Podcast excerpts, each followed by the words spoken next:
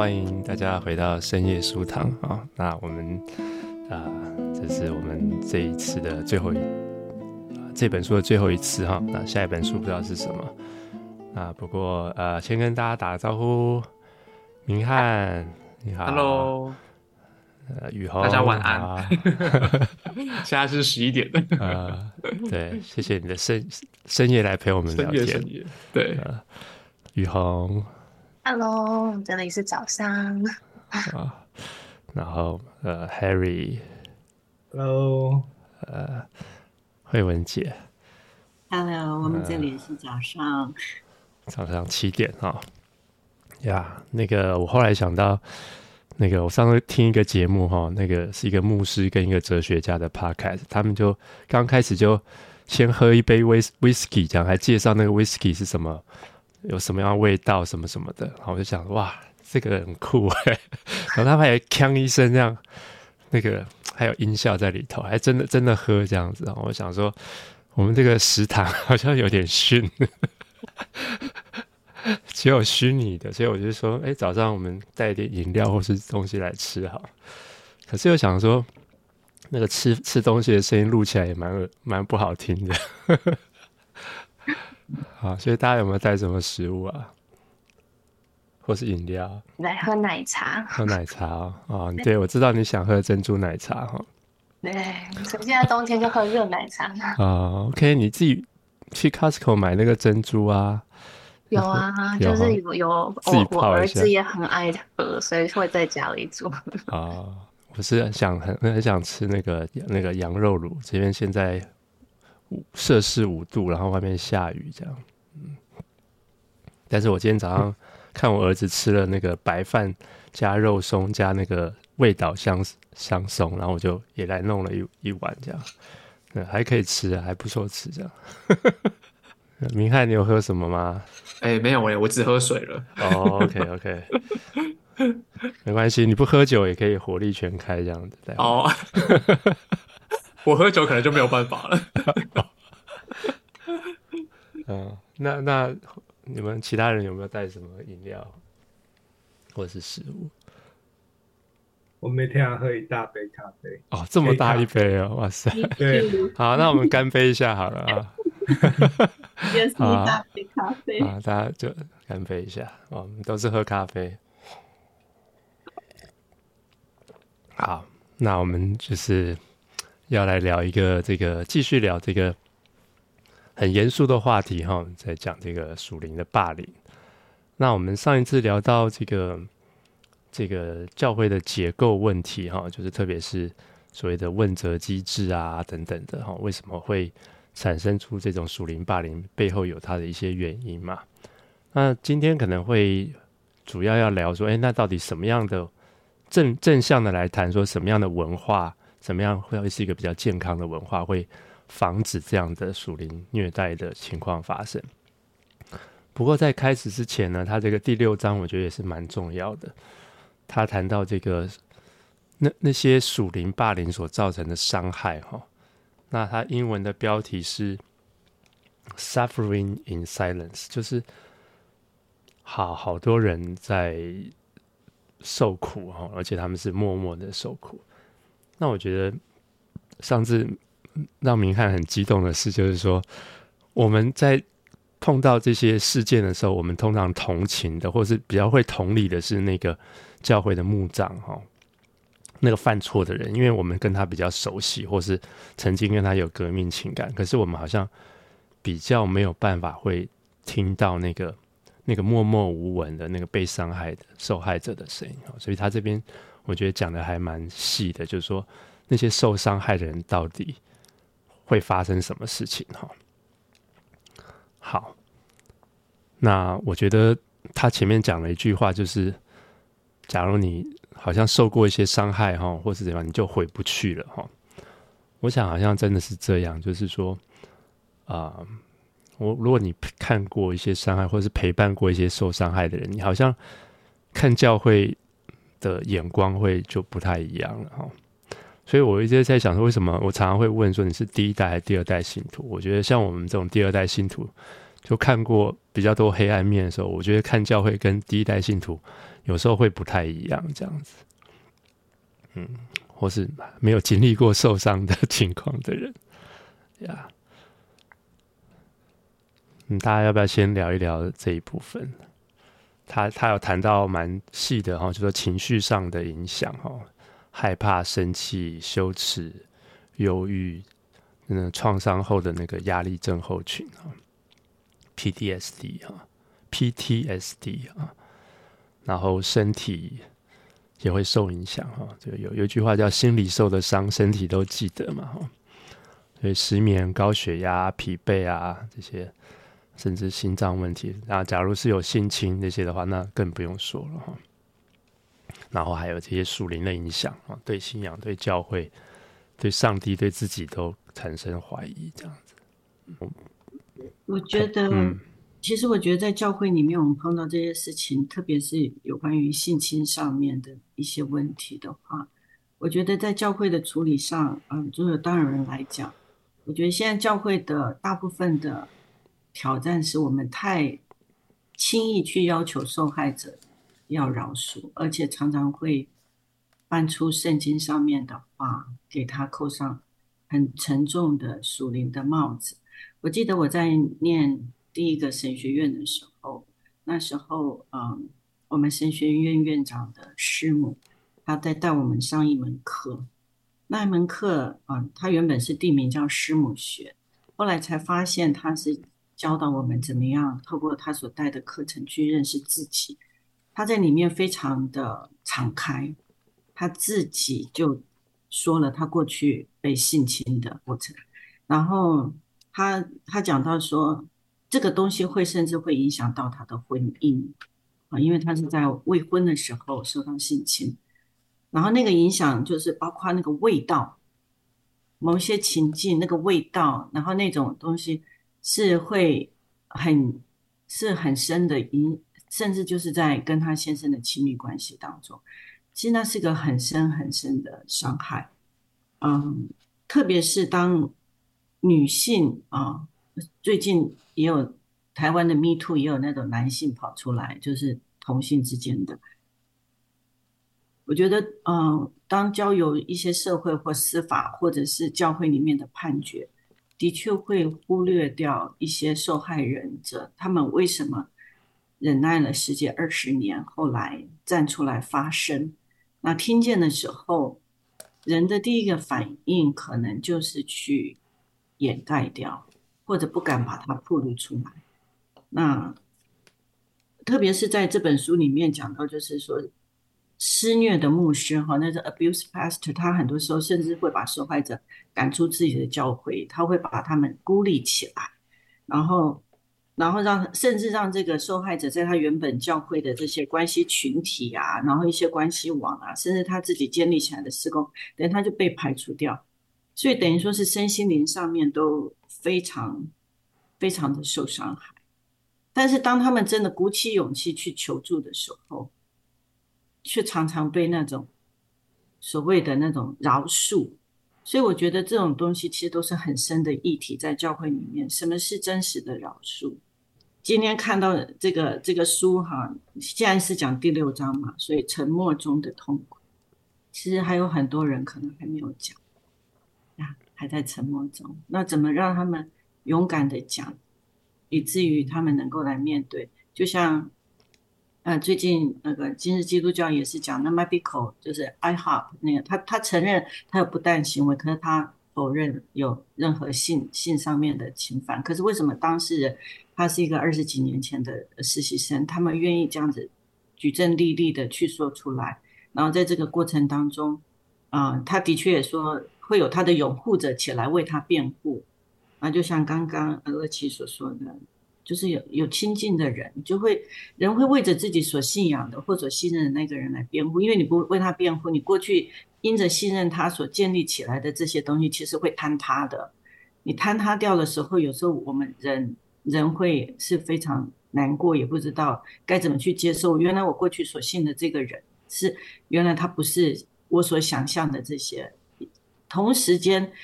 在否认这个人的过程当中，其实也在拆毁我们自己过去所建立的一些属灵价值观，或者是从他得来教导上所建立的一些判断，自己也会坍塌掉。所以我觉得在那个辩护的过程当中，其实也是在辩护着我自己过去所信赖的这个系统或体制或者价值。所以这个是我我想，呃，真的是，嗯，沉默中的痛苦是真的很痛苦。对，我想到啊，读过的一篇文章就讲到说，在教会里面的这个啊痛苦，通常都是 silent，而且持续一段的时间。那这一章里面想到很多的时候，是因为那个是啊关系上面的那个 commitment，还有更重要的是属灵上面的 commitment，就是当你要啊当。一般的话，这样如果我们在关系上面受到 abuse 的话，有时候我们会选择离开。但是对于很多人来讲，离开教会是无法想象的，是很难想象，就是因为那个关系上面还有属灵上面的那个 commitment，那个啊认同，那个啊投身。对，所以这个是啊为什么在教会里面特别啊容易把它放在大家都 keep silent。然后只有有这些的那个 suffering 有那么长的时间，嗯，就是他的那个，假如他真的说出来或怎么样，他那个关系网络就是就是全部都被断掉嘛，哦，就是他其实就是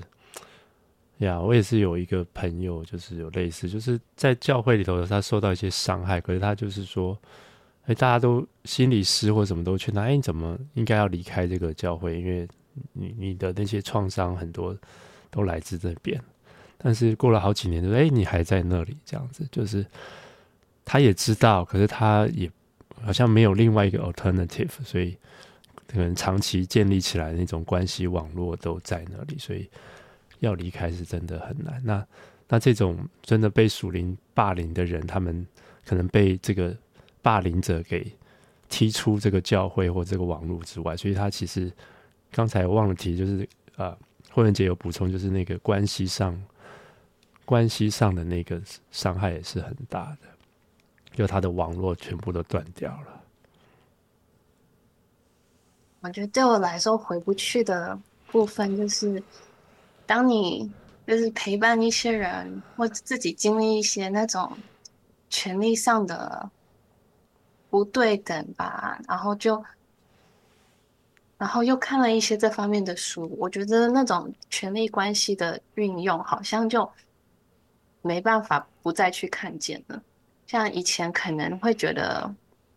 没有去注意说，啊，人是怎么运用这些他们的不同权力。可是当你看到权力可以怎么样去操控或者是伤害人的时候，啊，我觉得我之后我就我就无法。不再去看见这件事情，所以你去一间教会，你会看一下他们权力架构是什么？这样吗？会的，我真的会。嗯 嗯，很好哎、欸，这是可以对大家一个提醒的。嗯，明翰有没有什么？我自己在读那个第六章，比较有。特别感觉就是他后面讲那个属灵的影响，就他不只是心理上、生理上的，还有那个就灵性上的一些影响。然后，呃，他他有很多的怀疑嘛，就是被属灵虐待之后，他其中我读到一个就是 doubts about God，就是说他会怀疑上帝，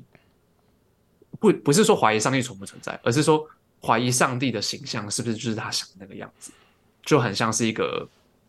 呃。一个很父权的，或者是一个控制的，一个很很暴虐的一个一个状态，而且是永远不满足的。对，然后我自己觉得这好像蛮蛮蛮呃普普遍存在于就是呃大家对于大家对于上帝的其中一个想象，然后会觉得说好像一一定要做一些什么事情去满足上帝，或是讨他喜悦，或者是说好像要。把那个服饰当做是一个，如果我没有做到的话，会被会被惩罚。对，那我我自己觉得这样子的，就是这种所谓的父权的上帝的这个形象，有的时候我觉得有的时候也是因为人的在教会里面所活出来的那个生命样式会，会强化这个这个这个这个这个面相。对，那但是其实圣经里面上帝的形象是很丰富的，他不是只有君王的形象嘛，对不对？哦，那是或或者是说在其他的先知传统，其实上帝的形象是更多更多元的。对，但是当就是我们所谓认为上帝啊，上帝啊，哈，那就用那个帝，用那个帝王的形象。所以之前也有人在检讨说，用上帝这两个字真的是好的吗？哎呀，他有办法真的很丰富的去诠释说我们所信仰的那个那个神到底是什么样子的神。那我自己在读这边的所谓的这个灵性上的影响，就是说，我我我觉得这个是一个很很很深的一种一种状态，就是说啊，就是。这个这个很更更更难去跳脱，就是说，就算就算他离开了这个教会，他没有离开信仰哦，他可能离开了这个教会，但是如果他对上帝的形象就是这个样子的话，那如无无论他逃到哪个地方去，他所祷告所面对那个的对象，还是会让他恐惧。就是我自己觉得这才是一个比较可怕的一个状态，就是说。呃，有的时候，如果我们把那个上帝的形象太，呃，因为人的这个罪恶，然后扭曲到一个状态的时候，我们无论到什么地方，我们所面对的那个信仰的对象，都会都都会去不断的削弱我们自己的呃思考，或者是说我们去提问的能力，对啊，嘿，那我觉得这个是比较比较比较可怕，就是说，呃，这种对于上帝的形象的这种怀疑，或者是说。这种父权式的这种这种信仰，我我自己觉得是蛮普遍的。你觉得、啊？我不知道大家有没有对？不是只有这些受虐的人有这样的这个扭曲的形象，而是其实很普遍嘛，对不对？我觉得就我自己本身小小的经历也不完全，也没有办法说是代表说有在那个教会被那个 spiritual abuse 的一个，可以说来来说些什么，嗯。可是对我来讲，就是说，可能我是第一代基督徒，然后可能在遇见主的那个很深刻的体验跟经历上面，以至于当你在教会我啦，就是说在教会受到不公平的对待，或者是来自于属灵上面权柄上面的错误对待的时候，我我是觉得那种无可推诿的那种与主被主那种爱所吸引，他十字架上的牺牲。以至于让我在看到人的时候，然后相对于神的时候，我会觉得，我会跟自己说，这不是耶稣的问题，这是人的问题。那人之所以会这些的问题，是因为罪的关系。耶稣是为了我，为了是救我们脱离这个罪，所以他来死。所以就反而是在这个过程当中，是让我去经历到，哦，原来人就是这么的软弱跟无助。所以如果只要把我的焦点注意力转向转向了人的上面，我越专注在他上面的时候，我大概就没有办法坚持走下去。但是这条信仰的路好不好走？真不好走，因为我们的神真的看不见，也摸不着。嗯，我们怎么去体验神？就是透过群体啊，就是透过教会啊。那在教会里面的确是受伤。那那在这个信主的过程当中，其实，在与人接触，特别在基督徒群体里面与人接触。其实大概你谈一两句话，你就大概可以体验到他是不是曾经从权柄上受过伤害。嗯，其实你会很清，一两句话就可以啊。对，就是你会很，你会很清楚的感受到，就是他不经意的聊天的过程当中，你就可以知道他在他原来的教会或过去待过的一些教会，他曾经怎么对待。那有些那种基督徒的那种亲子教养书啊，我其实看了会很担心，因为他会很强调说。啊，父母要建立他们这种权柄，然后要建立一种这种严父的形象。然后我觉得，对于孩子来说，他从小就会把上帝，他他的他的这种家里的这个严父的形象，跟那个上帝就会被紧紧的结合在一起。然后他他没有一些什么其他的啊，上帝的形象，他父母给他的灌输就是这一个。然后还有有些亲子教养说，你要你要孩子学习要立刻顺服。啊，这就是一种很很压迫，就是很很高控制的一种一种环境下形成的那种信仰，我觉得就会特别容易在嗯在在教会经历这些事情的时候，他他就只有一个啊严父的这种形象，他就是从小就活在这种上帝恐惧中，然后父母可能也会用啊上帝会不喜悦你这样子，不喜欢你那样子来来规范他们的行为啊。我觉得孩子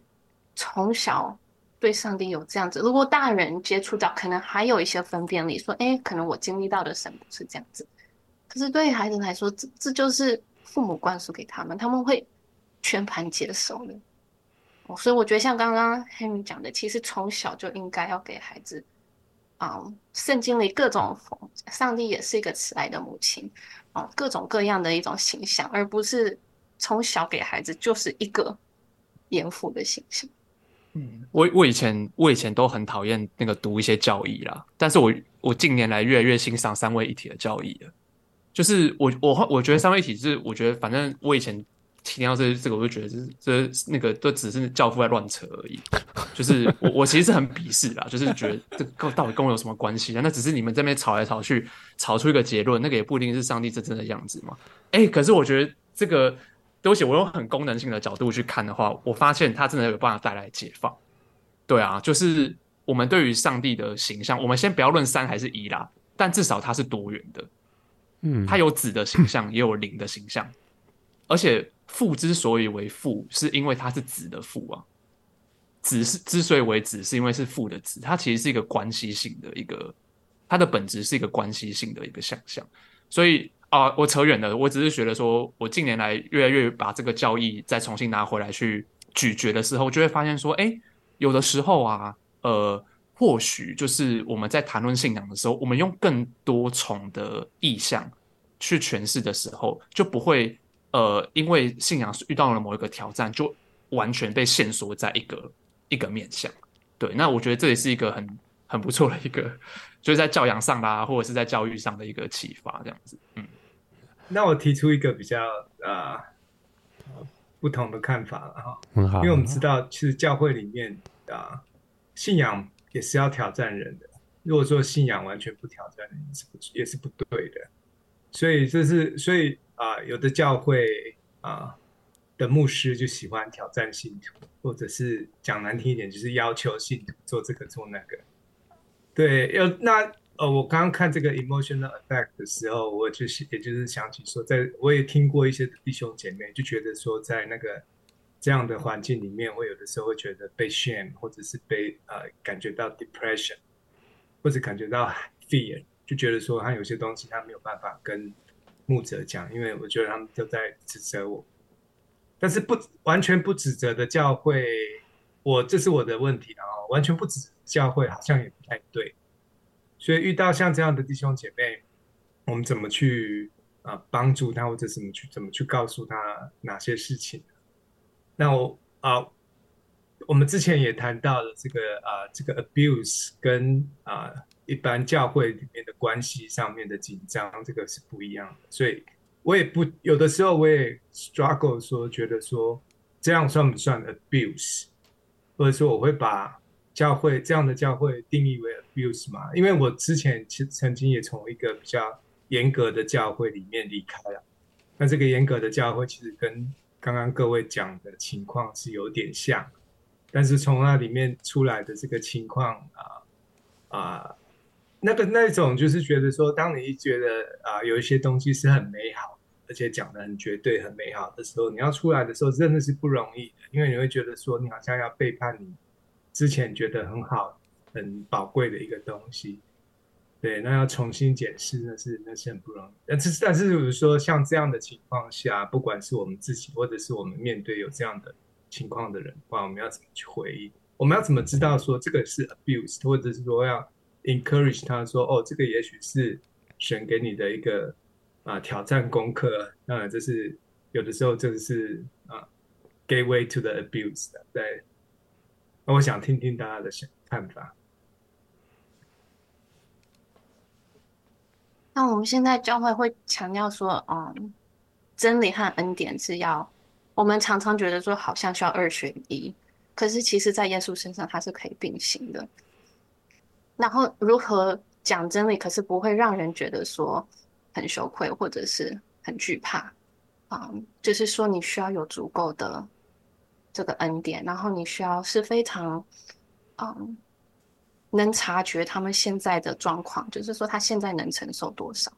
其实那种创伤，其实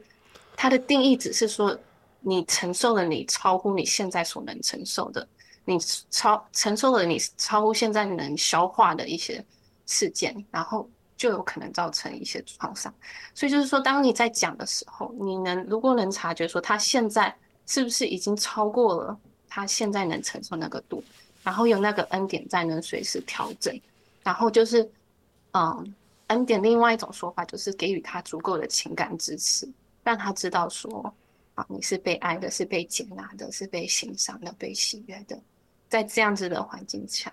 啊，去讲真理。然后我们说，我们讲这这真理是我们是站在同一边的，不是说我在对立面要要打击你，是站在同一边。我们是啊，与你同行的，在讲这个真理。那然后你能不能让他感受到？有时候是很难，就是说他不一定能感受到。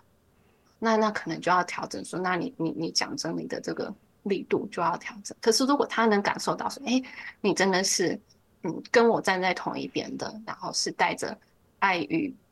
嗯支持在跟我讲的，那可能你就可以讲更深入一点。我觉得要分辨，就是说，今天来到我们面前讲的这个人，他是已经我们熟识关系已经有一段时间的人，还是一个我们初初认识的人？如果是一个已经熟识关系的人，我们跟他可能同处在同一个环境、同一个情境里面，我们大致上会知道说他所描述的情况。那如果像这样子的人来到我们当中的话，第一个一定是要先表示接纳，而不是先去说教。拿圣经的话先去解释，或者想要解决他的问题。很多时候陪伴不是为了解决问题，其实就是陪他走一段路，然后一起来到神面前。有的时候神的光照比人的话来的更有帮助。那如果是一个初初认识的人，他是因为换教会或换群体换什么来到，然后你来到一个新的环境，你所认识的人，我觉得在听的时候可能就需要花一些时间，因为有一些人他。这个就是我觉得是人人的软弱，有的时候人会陷入到一种自怜的情况，他搞不好他不愿意去改变他他自己，以至于他会嗯、长期陷入那样的环境，就好像说有人说他是那个渣男，那个渣人渣男吸引体，你们了解意思吗？就是他交往的历届的男朋友都是渣男，他 怎么交，就是好像他就是改变不了，然后他老是陷在那样的一个情境，一一直反复的话。像这样子，我觉得可能在在听的过程当中，可能要先去先去了解。总而言之，我觉得陪伴就是不是很快的就跳进去想说，哦，我告诉你，你可以怎么样怎么样，哦，祷告读经，然后参加什么社区班，或者或你要做什么医治释放，可能要真的是要先去听，先去陪，先去了解，然后透过慢慢的相处的过程当中，才能够去了解，哦，他现在所说的事到底是一个什么样的情况。但是陪伴其实是非常需要花时间的。那我就觉觉得就这样子反思过来，就是说，其实神他也是一直在陪伴我啊。就是特别讲到在这个权柄伤害的时候，刚刚明翰在提的时候，我就想到杨斐丽他最近就是有翻译校园翻译的他的那那本自传。其实他最大的权柄伤害，首先是来自于他的妈妈。我看到那个，其实他的妈妈是直接咒诅他的小孩，到现在他写的任何书，他妈妈没有看过。可是他跟他哥哥却完全不一样，他们都在同样的基督书院念念书，可是一个可能神的恩典，简就是他回转归回了，在神的爱中，好，就像明翰讲的三位一体的真神，其实他也很空、很很玄、很形而上、很哲学，可是怎么样？我们把这个圣灵的温柔、圣子的陪伴道成肉身，然后在我们的信仰里面真实落地的。也许我们没有承担什么，可能就是在一个默默无闻的人的陪伴。所以，我当我去看一些属灵伟人的一些传记，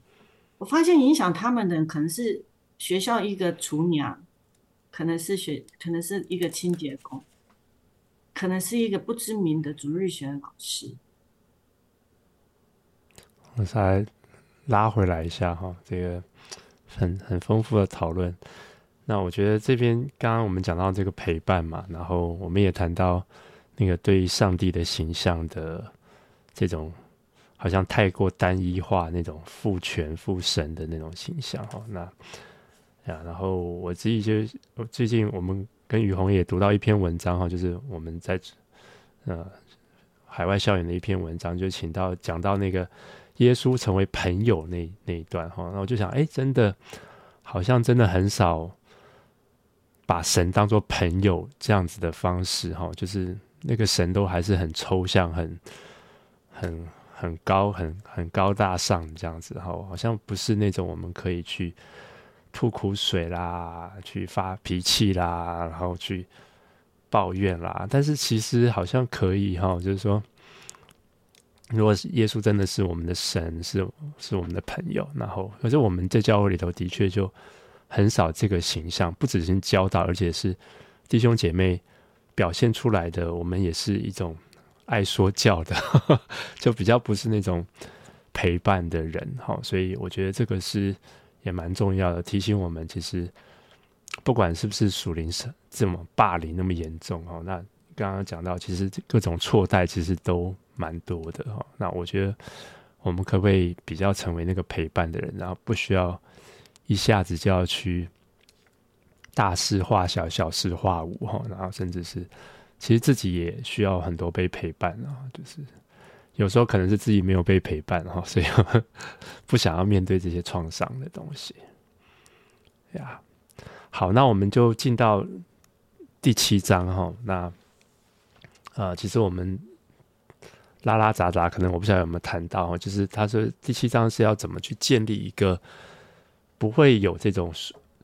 属灵虐待的文化哈，那呃，怎么样去这个健康的文化可以防止有这种不好的 leader 产生哈？那他当然这边就是比较从这个防止这个属灵暴力的这个领袖产生的这个角度来谈哦。当然，我觉得我们可以再延伸出去啊。但是他谈到，我觉得也蛮多点蛮好的哈，就是说。他就谈到，你当聘牧的时候啊，你们应该要有什么样的机制啊？然后甚至要去找女性哦，来听听看女性的角度哦。然后要去找前员工哦，要去谈这个这个牧师他以前就是有没有处理过这些冲突的经验啊，等等的哈。或者是找那些呃，就不是这个，只是这个牧师所推荐的那个，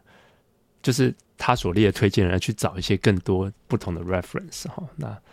就甚至是说，如果这个这个这个牧师不愿意配合的话，也代表说他是一个警讯哈，就是他其实没有办法透露出他过去的一些问题这样子。那这是预防，然后说，当如果这个领袖已经成为在那个位置之后呢，那他有不同的一些 checkpoint 要去看哈，然后比如说啊。如果这个牧师讲到全都是他的话，那你可能要要要这个注意一下哈，就是哎，我发现，或是他都找他自己圈内的人这样子哈，呀，等等啦，就是他，我觉得他提到一些还蛮实际的这种一个角度哈，然后最最后一部分他是讲说，那怎么去保护照顾那些。勇敢说真话的人哦，你是不是要有怎么样有一个健康的申诉机制哈？然后要去陪伴那些弱势哈，甚至是找第三方的调查。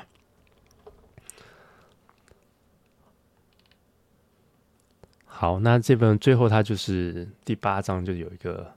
结语嘛，哈，那这块我们就啊、呃、不太多谈，但是我觉得就是我们刚刚回到那个。那个回不去的哈，就像雨虹说，他会这个去一个教会，他会先去看一下他的这个结权力架构哈。那我就觉得，嗯，这是蛮有趣的哈。就是假假设就是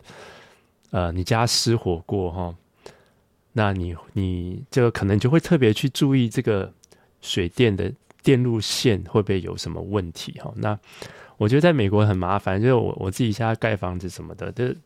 很多东西都一定要什么要去申请 permit 啊，然后然后要怎么样，然后就一大堆想说自己盖盖也没那么严重嘛，哈。对啊，我自己盖一个小小房子是无所谓，但是说当教会成长到一个地步，比如是从一个三五人变成是一个三五百人、三五千人，或甚至在不用那么大了，就是说，的确那个结构，我们好像比较会注意那个硬体结构哈，我们会去找技师来去计算怎么样的结构可以这个阻挡这个这个地震啊、风啊等等的，但是或是那个水电有没有符合规，可是我们好像比较不会去注意那个软性的权力结构哈。那一个教会要健康，好像那个权力结构。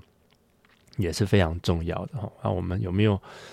定期做这个权力结构的事设计跟检查？哈，我觉得就是设计上有没有有没有设计的好，有没有定期检查？我觉得这个可能是我们可以去思考的一个问题。这是我读到这一部分我自己想到的。我觉得这个权力结构本身可能还不够，因为有一些研究，他们就是说，哎，其实任何结构下都有可能发生这种。啊，霸凌。可是就是说，这这个结构当中，它的组成的，它的领导层的组成人，我觉得也看这个。像我，我小组里有个姐妹，她就是之前在好几个这种大型教会当同工，就全职同工啊，然后就看到一个一个教会就是都出问题，然后她因为在内部看到他们怎么处理这种问题啊，就对大型教会非常嗯抗拒和惧怕吧。所以她后来在找教会的时候。他们第一步找大教会，啊，因为他们就是经历过太多这内部黑暗了。然后后来他们，哦，就也也想找有女牧师的啊，因为他们说他们之前教会都是清一色，不管是长老或者是同工或牧师，全全都是清一色，都是男的，而且都很相像的。啊，所以他现在就找的时候，他就说领导层要多元。啊，不管是种族上、性别上，啊，甚甚至社会地位上需要多元，嗯，这样子可以有不同声音能够进来，啊，能能能被听见，啊，所以所以不只是这个结构加成，还有这个领导层的组成，然后所以他们，然后他们加入加入教会之前，虽然找到一个有女牧师的教会，他们还花了很多时间去。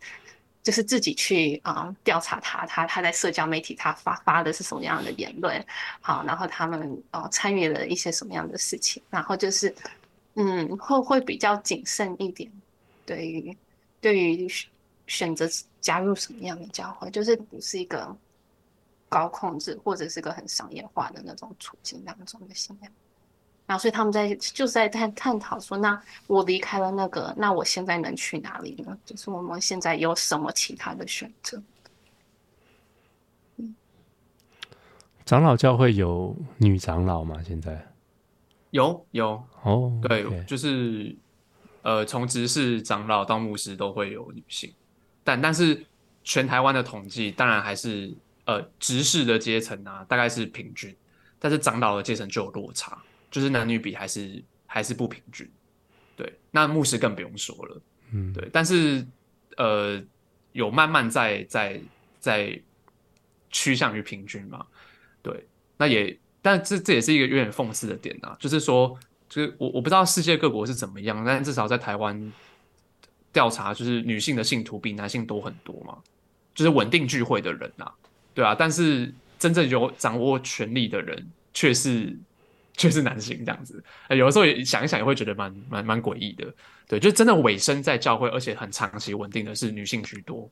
可是真的有办法决定教会事务的这个长远的规划啦，或者什么大小事的，这个都都都都是是掌握在男性的，对，但是我我我自己也想要问一个问题啦，因为我觉得我我需要科普一下，因为我不住在美国，所以我不太知道那个美国的教会文化就是为什么，就是我想问两个问题，第一个就是说。为什么他呃大家大教会还是这么兴盛吗？还是有一些退流行的状况？那如果没有的话，那个兴盛的那个原因到底是什么？这样子。然后第二个，我觉得我蛮蛮好奇，就是说它里面有讲到一个 real feedback，就是有那个 annual review 嘛。我这个词我没听过诶，因为我我从来没有不知道说原来这个所谓的董事会会需要做对牧师做评鉴吗？这个这个我我我倒是没有没有看过，或是也没听过，所以我想要了解一下，就是这是不是美国的的的的文化这样子？嘿，我先回答第一个问题，就大教会还是很盛行啊。我们芝加哥就是很盛行大教会那个地方，嗯，就算之前的那种 Willow Creek 有点没落了，还是有新的一直兴起。因为为什么呢？因为他们就是，如果你想要的是像讲到品质很好，音乐品质很好，然后节目很多，嗯、活动很多，那大教会一定能提供你这些。好。那那小教会可能就是活动没那么多，节目没那么多，嗯，嗯，就是人力上是是是有差距的。然后如果你想要高品质，啊，每个每个节目都是高品质，那大教会绝对能能提供你这些。嗯，我上次去那个西雅图的有一个也不算太大的教会，但是我就真的可以体会宇宏讲那个，哇，他那个敬拜是专业哦，就觉得哎、你真的去音乐会了那种。就是你从小教会去说啊，回去之后啊，你们在干什么？这样子，就是就会觉得哇，这个差差异好大啊！这样子，一个是那种爱心，这样大家服侍，这样唱的稀稀落落，这样；一个就是哇啊，不用不用钱的演唱会那种，就是我觉得这个是可以理解的。而且而且特别，如如果不想要真的跟很多人相处哦。你就是有一个责任，礼拜天要去一个，然后时间又控制得很很好，很短，一个小时整整就结束这样子，然后哦，就讲到也精准或什么，哎，真的是很好的享受。所以整个的大教会的的模型就是消费主义嘛，就是你是在消费一个东西，消费一个宗教。我去，我去享受了一个东西，我可能。奉献可能花一些时间，然后但是我享受到，然后我就可以走了。对，所以它的整个我读过一本书，它的整个建筑的设计也会偏向于像是那个啊演唱会这样的地方，而不是像是一个教会，大家可以 interact。对，那第呃，你的下一个问题是讲到有关于 pos positive feedback 是不是？啊。Annual review 我以为 annual review 嘛，啊，嗯，对，那我以为啊，长老教会都是这样的，不是吗？哦，哎、欸，可是会是谁是谁做年？就是会是会有会有都会投票说，比如说定期的就会就会 review 说这个牧师他的呃 performance 是怎么样子？哦，可能我没有看过所谓的 performance 的报告。但是确实就是牧师要不要留任啊？这个有一些默契啦，就是他只要来这边，然后呃，他可以撑过四年，然后四年就会重新讨论一次，然后如果都没有问题的话，就会继续下去，这样子。对，因为美国美国基本上啊、呃，这边就是聘任制嘛，好像董事会聘一个 CEO 嘛，总经理啊，然后就聘牧师来。那聘牧的话，就会有那个。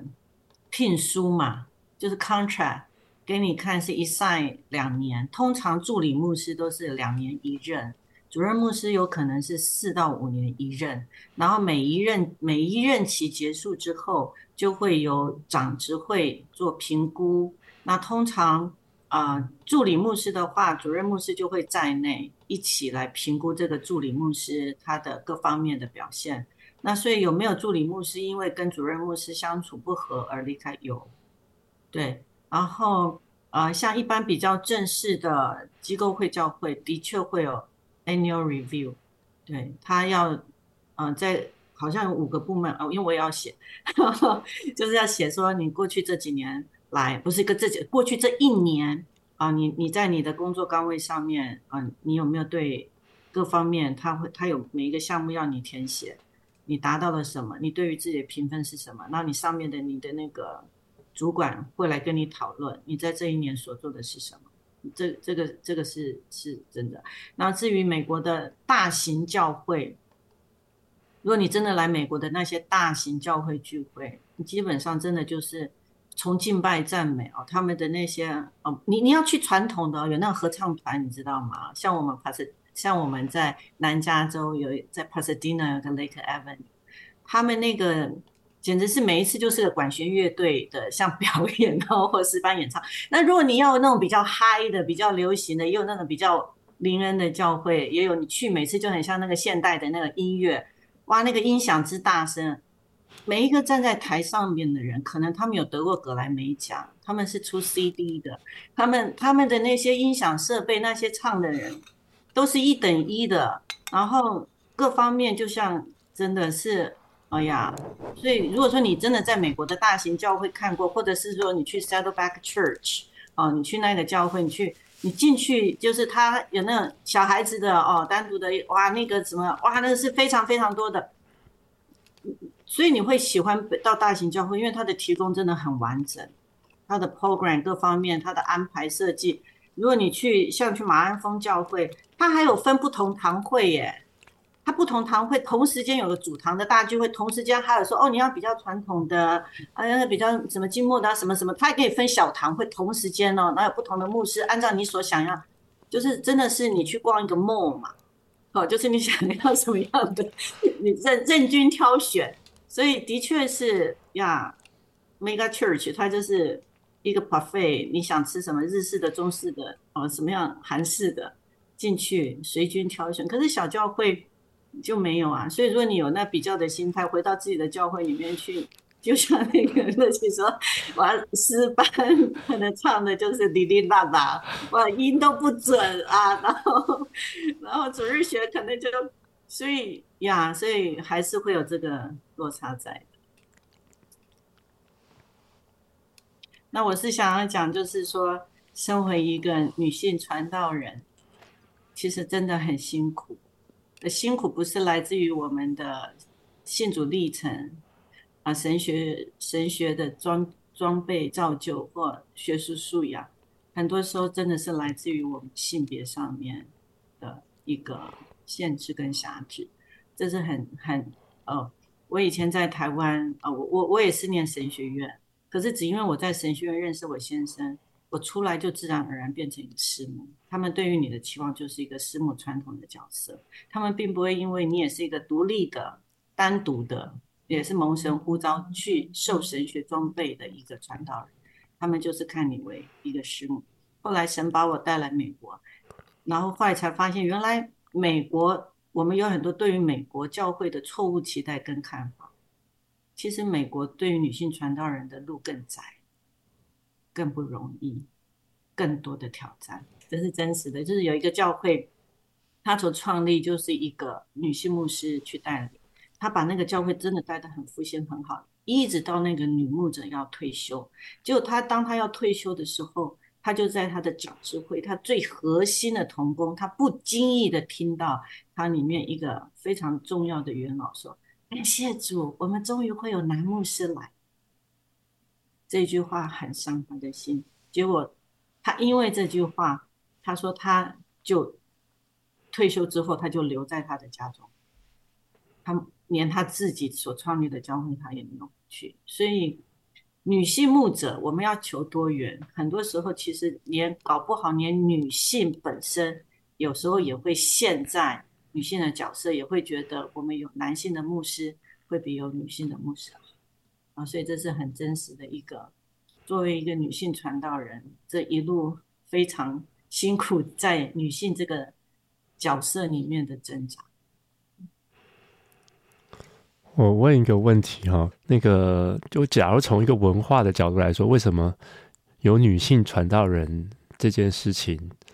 会对教会的文化比较好嘛？就是说，一定也有女性有父权的哈，就是说，不代表说女性就不会伤害人啊，对不对？当然，现在是的确这个结构是常常是不太平衡的，但是说，假如从一个健康文化的角度来说，为什么有女性？会可能是一个 plus。哦，我先讲吧，就是我觉得它第一呈现的是一个不同的上帝形象，因为我们虽然有时候我们知道说牧师也是人，可是我们会不自主的把牧师想成是啊上帝的代言人这样子。然后当当牧师是男性，然后如果又是个比较权威型的男性，那我们就会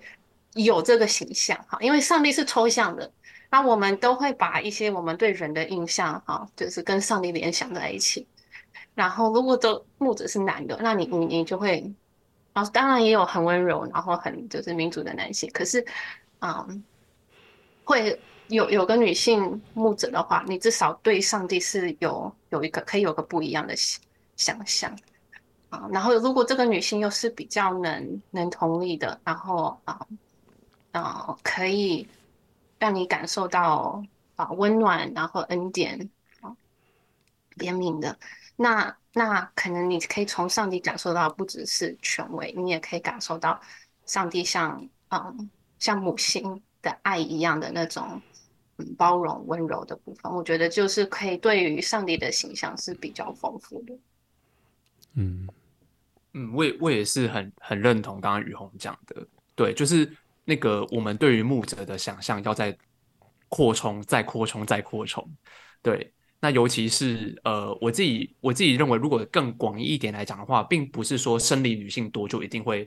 有直接必然的好处。但是呃，像刚刚雨虹讲的，假设某一些呃特质，呃，男性跟女性其实是共有的。可是如果在这个父权阳刚的文化底下，男性更少显露出的东西，例如说同情心，例如说那种连结性，例如说那种脆弱性，那种真诚的。这种情感的流动，可是那个其实是牧会非常基础的工作，因为你要成为一个团契，你就必须要从很底层的人的内心去挖掘。但是这些底层的基础工作却不会被这个主流的教会的所谓的啊，你要所谓的领导的一个文化，或者是说一个讲求效率、讲求表现的文化给给给量化了，嘿。所以我自己觉得，就是说，呃，当有一些就是不同性别，甚至是不同性倾向的呃牧者的时候，你会发现，就是上帝赐给每一个人的恩赐，他都可以透过很多元的那个的那个特质去去展现出来。对，所以像我啊，我过去也是，就是对于牧师，就是呃呃，就是啊，好像就是一个站在台上，然后就是。父亲就是真的是父亲，父亲，而且蛮父权的这样子的形象，对。但是我觉得我算是相对幸运的，因为我在呃，我我我读大学的时候啊，然后因为我们我在大专中心服侍嘛，那大专中心我们有很多的，我认识很多的女性的牧者，对，就是说会呃比较勇于批判思考啊，然后比较比较独立，然后比较有想法的牧者。那从他们身上的形象，就会看见所谓的领导跟那种连结性。它其实是可以并存的，对。可但是我觉得大家很少去去看见，就是说，然后甚至是有些人会认为说，如果你是男性的牧师，如果你在面对决策的时候有一点裹足不前，或者有点优柔寡断，或是好像就是在沉思，然后或是你的心思比较敏感，他就觉得说，嗯，这个好像不是不是一个牧者应该要有的形象，对。所以如果你是比较那种。呃，体贴的啦，暖男型的啦，哎、你有可能会被排除在外的。对啊，我觉得这个是一个很、很、很、很优美的一个、一个、一个氛围，对吧、啊？那个毛叔要分享一下吗？暖男，哎，我可以讲一个例子吗？你知道有一个弟兄来到我们教会，他他听到我们就是弟兄在讲见证，他就是说。你们教会的弟兄怎么这么爱哭啊？就是就是他们讲一讲就会哭，然后他说，就是为什么？就是一般教会可能是姐妹比较容易哭，可是在一个有女牧者的教会，他把这些就是弟兄里面的脆弱部分全部都让他们可以安全的表达出来。好，就是这些弟兄可能在其他地方 可能都是会忍住不哭的，好，因为就觉得说，哎，如果我哭出来，大家会怎么样看我？可是，在一个有女牧者的地方，他们感到安全，好像就在妈妈面前讲一样，所以，所以他们一个个上去讲见证，不是姐妹哭，都是都是那些弟兄讲一讲哭，然后我觉得这是让他让大家看出，就是是一个很有。安全感，然后很有连接性，然后很能包容各种情绪的一个环境。这个可以稍微，这个可以稍微补充一下。你看，刚刚之前问的 Mega Church 为什么那么兴盛？另外一个就是那种明星文化，尤其是男性的这种 masculinity 的这个文化，就是很多很多的这个啊啊男性徒。他们就是喜欢看到一个就是英雄在上面，然后讲，然后很有威严，然后地下的人就全部都被被这设设服了，或者是底下的人听了之后都很很很嗨，所以他们有一些有一派的说法，就是说你教会就是要这样子才能吸引男生，才能让这个教会的性别可以平衡过来。很多的很多的这个美国教会其实是有这样的想法，那这样的想法其实就是变成说，我们刚刚讲教会文化跟神学其实是啊，像这个啊文化氛围来看起，世俗的文化氛围来看起，而不是说我们去去改变文化。那这也跟美国的这种牛仔文化有关嘛？嗯，就是对。我们刚刚聊到美式足球啊，就是那种 阳刚哦，到一个明星球员啊，如果这个球队没有明星球员，他的票房啊，或者这个就就不太好呀。哎，我们最后来聊聊，就是这本书的总结哈，你们觉得有没有什么 take away 啊？就是假如有一个的话，你们觉得，或是你们推不推荐这本书出版呢？会不会有人买啊？出版，出版，他已经得奖了吗？哦，我觉得他的这个啊、uh, epilogue 就是最后一章写的还蛮不错的，因为他讲到说有的时候那个那个我们教会的这些问题，有的时候就是一些我们错误的呃认知。那啊、比如说我们就觉得说我们的教会是最好的那种教会，所以就是说。其实这跟 cult 也有一点像啊，就是 cult 有的时候就会讲说，只有我们这个教会才是好，去别的教会就是堕入这个啊啊这个撒旦的轨迹，或者其他教会都已经偏离正道这样。所以啊，有的时候就是会把人绑住了，就如同我之前讲，我我一直在 struggle 说，到底说一个不健康的教会跟一个 abusive 的教会的中间的差别在哪里？不过我觉得这本书对我来讲，它很清楚的定义这两方面。虽然在实际的实践上面，啊，有的时候我们还是要啊很小心。那特别是啊，当我们在面对陪伴啊出现一些呃症状的这些弟兄姐妹或者是朋友的时候，我们要很小心的去处理、去陪伴，或者是。啊、呃，去去呃，这本书可以给我们一些很好的参考。我觉得这样子的书真的很重要。我最近在看这个 IHOP 他们的这整件事情的发展，嗯，就是他们有一些动作是想要掩护这个牧师的，可是我也看到他们内部有一群同工是想要嗯保护受害者，为受害者申诉，然后想要让第三方机构进来的。然后我觉得像有这样子的书，让他们。有可以走出这样子的一条路，让他们知道说，让第三方机构进来不是不爱教会，不是不爱这个牧师，反而你让第三方机构能进来调查，才是爱教会，才是爱牧师。这样子他们不需要选边站，会有不需要选边站，你有个第三方进来可以调查。不是需要你需要会有不需要觉得说我需要选受害者这边或者是牧者这边，你直接让一个第三方进来，来来公平公开的调查。然后我觉得这本书开出这样子的条路，让大家说，哎，我们不是只有两边站的这种选择，而是说我们是可以有一个，又是爱护牧师，也是爱护受害者啊，可是也是同同同时把这些事情可以公开调查的。一一条路，我是觉得可以谈这个问题，这样好好谈，就是就很不容易哈。而且他收集了还蛮多的例证，然后写的方方面面，虽然不能说完美，但就是至至少好像各个方面都有顾到。这样我觉得是一个还我我自己觉得华人这方面应该还不会短期间自己创作出来的书，应该还不会有这么这么完整的哈。其实，嗯、呃，里面我觉得书上有写到一个，我我觉得那个自省啊，因为它里面有写到，就是说你你自己都没有意识到你自己正渐渐变成一个就是 abuse pastor，你都不自觉的，是那那他说这可能是来自于在施工很繁琐的施工的磨损，